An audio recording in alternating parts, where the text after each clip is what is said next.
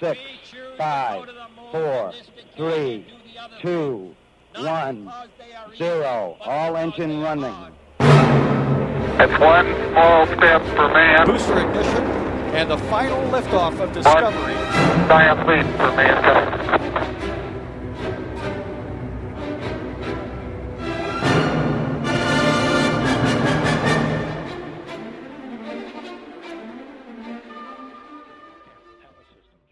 Stația Spațială Internațională părăsește orbita Pământului în anul 2031. Pentru prima dată, NASA vorbește răspicat despre data la care Stația Spațială Internațională va fi coborâtă de pe orbită. În ianuarie 2031 va reveni controlat prin atmosferă și se va prăbuși undeva în apele Oceanului Pacific.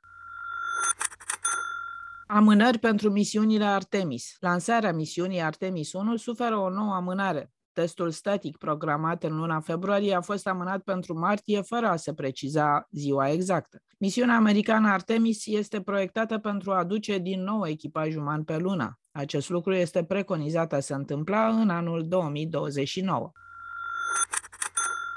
O semnătură de carbon ciudată pe planeta Marte. Roverul Curiosity a găsit în câteva probe de sol din craterul marțian Gale mai puțin izotop de carbon 13 decât fusese estimat inițial. În schimb, este mai mult carbon 12. Acesta poate fi un indicator al prezenței vieții pe Marte. NASA are trei explicații pentru asta. Vom afla detalii în câteva momente de la Claudiu Tănăselia, autorul site-ului parsec.ro. Varianta extinsă a buletinului cosmic o puteți asculta pe pagina radioromaniacultural.ro, secțiunea știință, sau căutați buletin cosmic pe orice platformă podcast.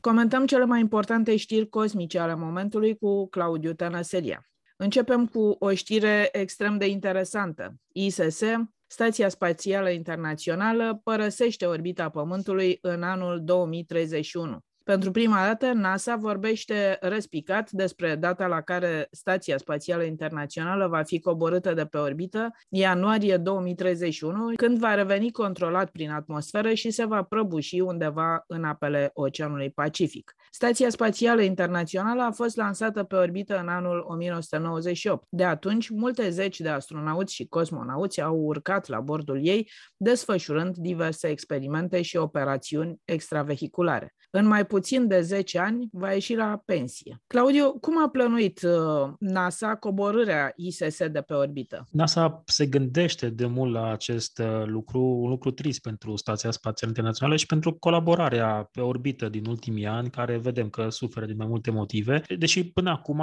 tot ne spunea că undeva pe la sfârșitul anilor 2020, începutul anului 2030, va trebui să ne obișnuim cu gândul că nu vom mai avea Stația Spațială acolo sus. Iată, de această dată este vorba despre un raport care va fi prezentat uh, Congresului Statelor Unite, în care se vorbește clar, ultimul echipaj va ajunge pe stație în anul 2030, urmând ca în ianuarie 2031 o serie de manevre efectuate cu o navă cargo progres uh, rusească să reducă atât de mult orbita stației spațiale până când atmosfera își va face treaba și o va readuce înapoi uh, pe Pământ, în apele Oceanului Pacific, având acea soartă, dacă ținem minte, cu cea a stației uh, rusești sovietice Mir, care și ea a avut același uh, sfârșit. Este mult prea mare pentru a fi lăsată de izbeliște pe orbită, nu prea poate să fie mutat, mutată pe alte orbite, așa că trebuie să curățăm locul Stației Spațiale Internaționale și să o deorbităm uh, undeva în siguranță, să nu cumva să ajungă fragmente din ea peste zone populate, pentru că, trebuie spus, uh, Stația Spațială Internațională este cel mai mare obiect pe care îl avem acum pe orbită, pe care l-am avut vreodată pe orbită, are peste 400 de tone și cu siguranță vor rămâne fragmente din ea, vor supraviețui astfel uh, acestei treceri prin atmosferă, așa cum s-a întâmplat și cu stația Mir, care a fost um, un pic mai modestă din punct de vedere al dimensiunilor. Așa că va fi interesant pentru că mie nu este încă foarte clar cum se va întâmpla această deorbitare care să țintească exact acel loc uh, din Pacific uh, departe de orice așezare umană, pentru că nu avem încă exercițiul unui astfel de reintrări controlate. NASA nu a mai deorbitat obiecte atât de masive, n-a mai făcut nimeni acest lucru și cred că vor fi nevoie de alte manevre ale acelei nave progres progres care să ghideze stația spațială prin atmosfera densă și să ajungă cumva în uh, Pacific, acolo unde vor cei de la NASA și cei din Rusia până la urmă să ajungă. Care este planul NASA pentru activitățile de pe orbită? Va renunța la ele și se va concentra doar pe misiunea Artemis, care promite echipaje umane pe lună? A, nu, în niciun caz. Vor merge în paralel, însă nu se va mai avea în vedere construcția unei stații spațiale atât de mari și de complexe cum a fost ISS, cum este ISS. În viitor se are în vedere construcția unor stații spațiale mai mici, uh, modulare, probabil dedicate unor uh, seturi clare de experimente științifice, care vor fi folosite o perioadă de timp și după aia de orbitate. În prezent există o competiție NASA la care s-au înscris deja trei uh, companii care vor primi finanțare din partea NASA pentru a dezvolta noi stații spațiale. Și de fiecare dată este vorba despre idei de stații spațiale mai mici decât actuala ISS, unele chiar cu un singur modul, de exemplu, ceea ce ar fi perfect pentru un anumit set de experimente. Partea bună la astfel de stații spațiale de mici dimensiuni este că putem să avem mai multe stații spațiale pe orbită. Una dedicată pentru, nu știu, biotehnologii, de exemplu, alta dedicată pentru experimente medicale și așa mai departe.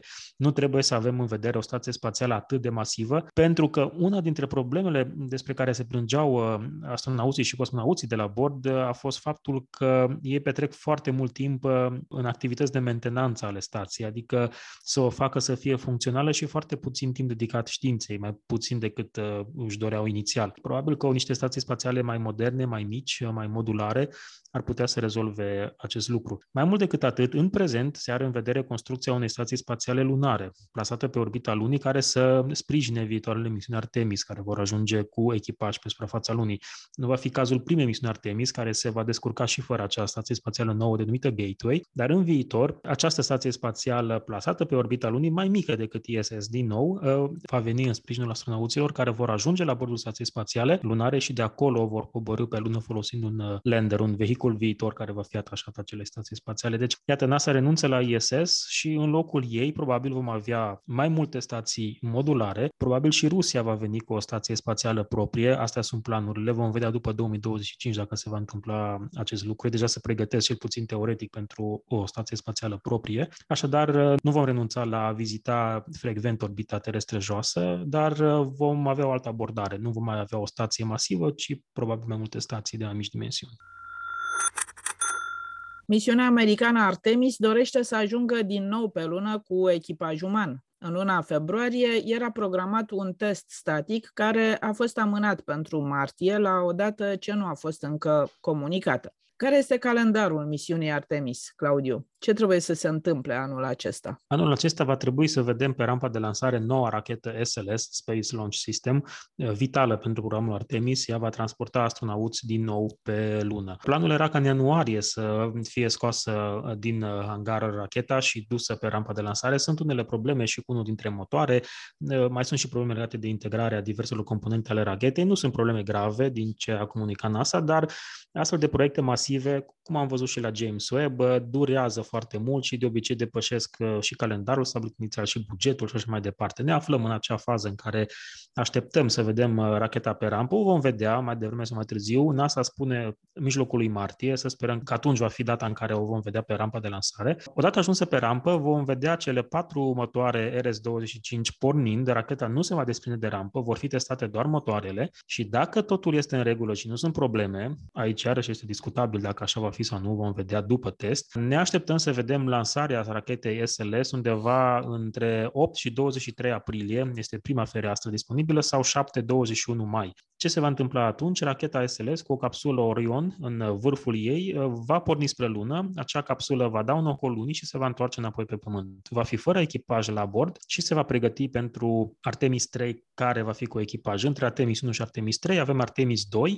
În 2024, probabil, dacă totul merge bine în acest an, vom vedea o capsulă Orion cu echipaj dând un ocol lunii și revenind pe Pământ, urmând ca Artemis 3 în 2025, conform calendarului actual, să aselinizeze, să ajungă cu echipaj uh, pe lună. După Artemis 3, lucrurile sunt un pic neclare. Avem în 2026 un Artemis 4, care nu știu dacă ajunge pe lună sau nu, dar cu siguranță va fi echipajul care va contribui la construcția stației spațiale Gateway. Un nou modul va porni atunci spre Gateway și acea stație spațială lunară de care pomeneam va prinde contur.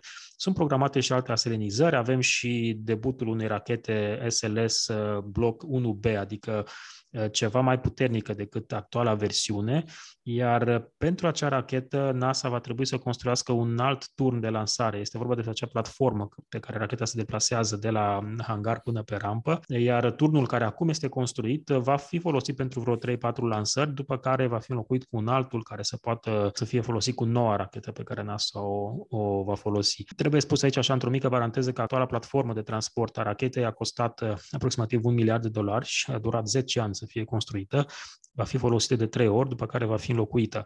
Nu s-a început încă lucrul la cea de-a doua platformă, deci s-ar putea să vedem întârzieri și din acest punct de vedere, să vedem. Important este să ajungem până la Artemis 3, până în 2025 și să vedem prima uh, asalinizare. Probabil că după aceea lucrurile vor intra așa într-o, într-un ritm mai, uh, mai normal și uh, se vor așeza de la sine atât rachetele cât și capsulele care acum se construiesc și așa mai departe. Deci important este că anul acesta vom vedea un test fără echipaj, Artemis 1. În 2024 vom vedea un test cu echipaj, dar care nu va ajunge pe lună, iar în 2025 ne așteptăm să vedem prima selenizare din programul Artemis, asta doar dacă toate celelalte zboruri vor fi cu succes și fără probleme majore. Se urmărește ca în finala mare să se realizeze o populare a lunii? Nu neapărat o populare continuă, așa cum a fost, de exemplu, activitatea umană pe Stația Spațială Internațională, unde avem, iată, de peste 20 de ani prezență umană continuă, dar cel puțin un fel de infrastructură sustenabilă prin care să putem accesa Luna odată la câteva luni, dacă nu dată pe an. Adică să avem un echipaj care să ajungă acolo, să petreacă două, trei săptămâni, o lună, să se întoarcă înapoi și să lasă lucrurile pregătite pentru următorul echipaj. Eu mereu fac uh, comparația cu uh, stațiile de cercetare din Antarctica, când uh, vremea devine nepretenoasă complet cu, cu, cu omul acolo, cercetătorii se întorc acasă și se întorc în vara, mă rog, vara din Antarctica. Probabil că așa va fi și cu Luna. Vom merge acolo cu un echipaj de câțiva astronauți, vor rămâne pe suprafața Lunii, vor face cercetări, țări, vor uh, derula experimente și se vor întoarce apoi uh, pe pământ, urmând să, ca munca lor să fie continuată de alții.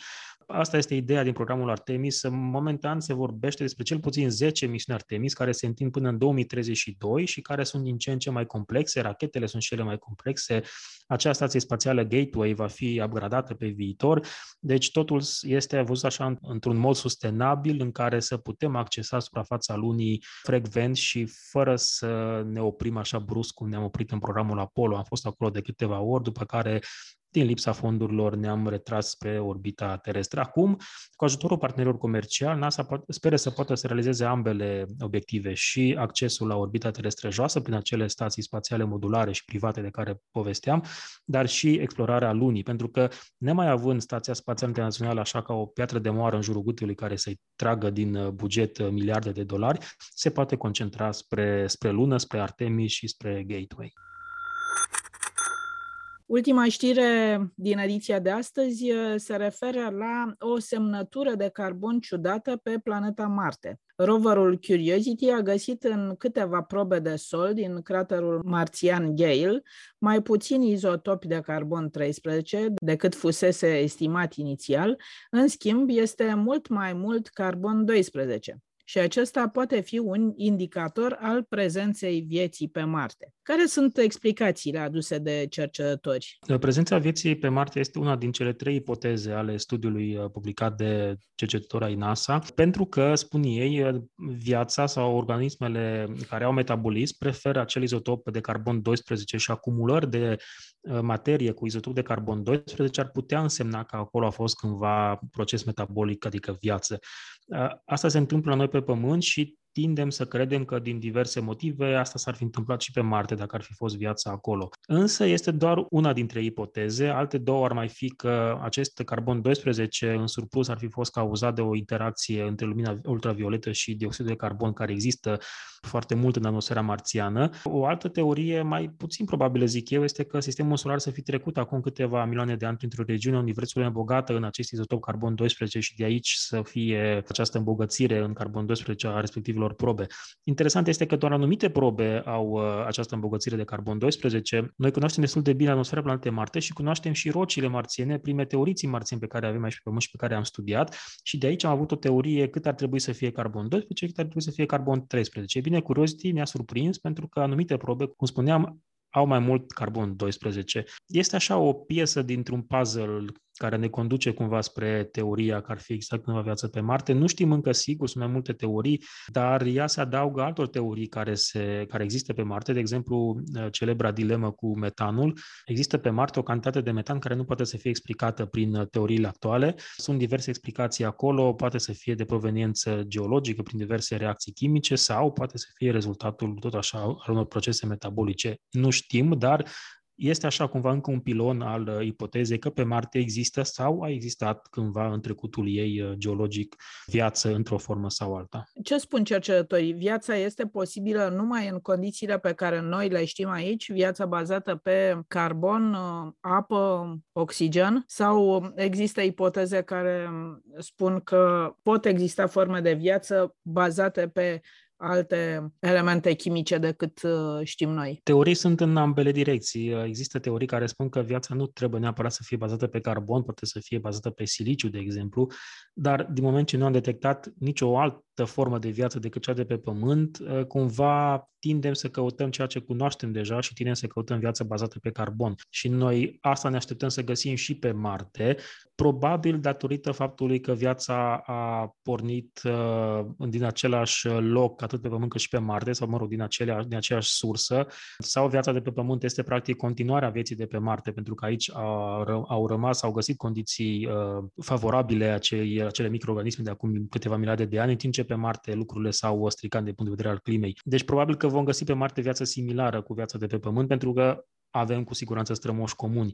Acum, dacă viața există și sub alte forme, este foarte posibil acest lucru, însă probabil că nu știm cum să o căutăm. Este ca și acea materie întunecată care nu interacționează cu materia obișnuită și pe care nu despre care nu avem unelte ca să știm să, să căutăm, uh, să o caracterizăm. La fel și cu viața bazată pe alte elemente sau sub altă formă decât cea cu care suntem obișnuiți aici pe Pământ. Mulțumesc foarte mult, Claudiu. Încheiem aici buletinul cosmic de astăzi. Eu sunt Mihaela Ghiță și împreună cu Claudiu Tănăselia ne reauzim vinerea viitoare cu știri din spațiul cosmic.